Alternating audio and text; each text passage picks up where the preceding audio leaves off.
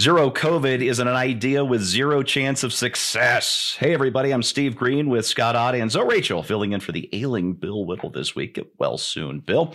Uh, gentlemen, my uh, colleague over at PJ Media, Richard Fernandez, the smartest man in the world, wrote this fascinating article last week about zero COVID, and it's China's approach, and probably Australia's too, a couple other countries, North Korea, uh, completely stamping out COVID with these huge restrictions. If you thought the lockdowns we had last year were bad, closing the schools and all of that, that's nothing compared with what's going on in China.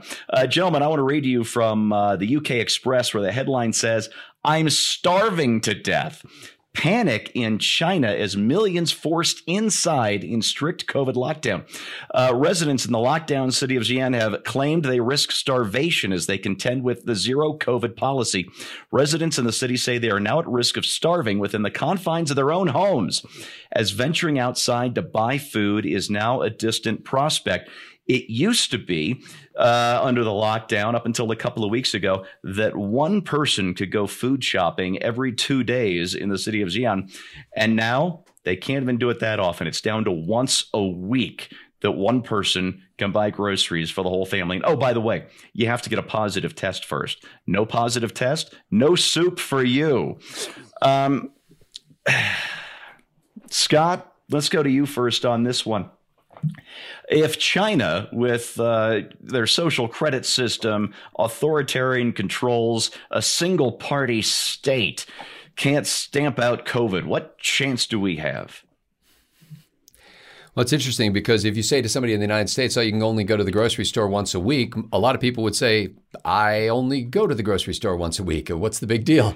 But in a lot of other countries, including in China, grocery shopping is like a regular thing. You yeah. go daily almost because you're going out to you know little markets that are in the streets. I saw this in Cochabamba, Bolivia, where there's just you know fresh fruit and vegetables and various kinds of meat that are there every day in the streets, and people are out there buying their food. Um, so it's it's a different kind of atmosphere. It is interesting to put this kind of system to the test once again. And you just imagine that there are these, you know, lower ranking officials who are being pressured by higher ranking officials in the Communist Party to say, you need to get a, a grip on this. And so they're like, well, I've got to do something. What can I do? Let's lock everybody down you know and it they don't have time to think through all the implications of that they just are afraid that they're going to lose their posts and then become just like an ordinary person and that god forbid that that should happen to them in a communist country and so you know they, the government is constantly thinking that uh, like the wizard of oz if you pull the right levers and turn the right knobs then everything is going to come out in your favor and what we've learned if anything in these united states of america is not that we're uh, you know smarter than the chinese um, it's just that we realize that you can't take a small group of people in a remote location and control the behaviors of millions of people dispersed across the country. You can't eva- you can't evaluate for all the variables. And so this is a great uh, lesson. I hate to see it happen to anybody. I hate to have people going hungry uh, because of the idiocy of uh, not just the individual officials, but of a whole system of governance that says, "Hey, we can craft a social solution to this that w- that is one size fits all." It, it doesn't work.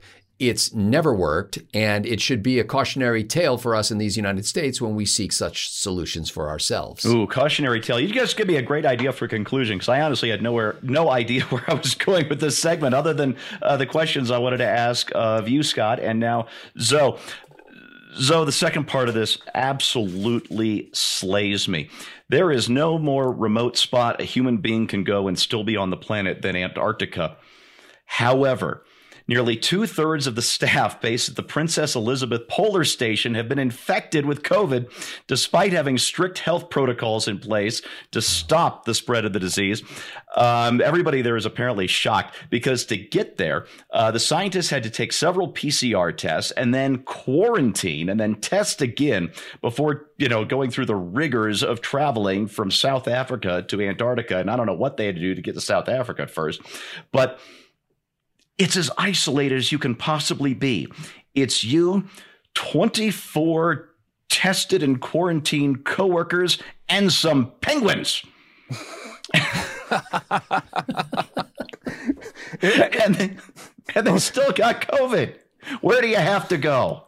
Well, I'm, well, I, I don't think you can get any more socially distanced than that. So evidently, I guess that strategy is not working. And and uh, actually, man, just just for me, can you do that whole thing over? Uh, but can you do it in Morgan Freeman's voice? You know, since we're talking about. Listen, if, if I had Morgan Freeman's voice, I'd be making a lot more money. He's like, yeah, I wouldn't be working with the likes of you there. no, but um, but thank you still for uh, for having me on, man. But ah. um, I think I think this is like a, a, plan. I think this is like a little case of, of get back from China. This whole thing, man, is like a case of giving. It's like China be like, you guys gonna make fun of us for eating dog, for eating dog, huh? Well, we'll show you. We'll make it. We'll, we'll have this thing where it's put in where you can't leave your home. And since these, these collectivists and these globalists, they want to scare people into thinking that it's to be either medicine or food. They're the ones who are doing it. They're the ones who are making people have to decide between medicine or medicine or food.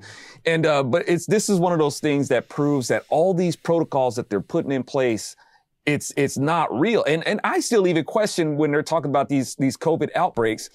It still seems like COVID is the only thing that people can get. I guess even in the South Pole where it's cold, and uh, you know when people get cold, they tend to get a cold or they get like some sort of pulmonary you know uh, uh, bug. And the only thing that people seem to get is is COVID. And I guess no matter what, they can still catch it. Well, what does that tell you?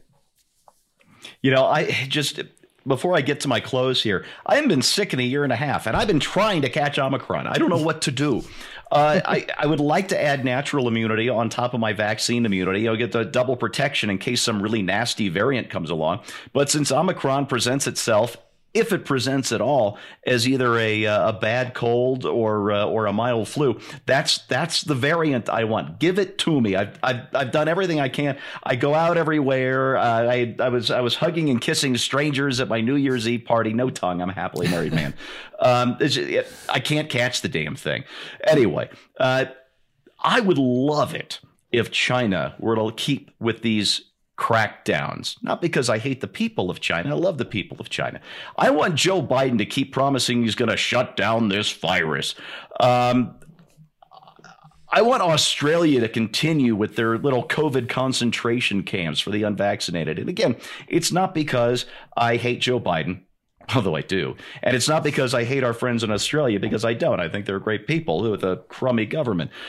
The reason is Every time these authoritarians promise that they can stop a virus, they discredit the very authoritarianism that they're trying to establish in this country and that they have established in countries like mainland China. So keep up those big promises and keep breaking them, you big bullies. That's right angle on that, brought to you by the members of BillWhittle.com. Thanks again, Zoe, for filling in this week. It's been terrific having you back on. And Scott Ott, of course. And that's me, Steve Green. Thanks for watching. We'll see you next time.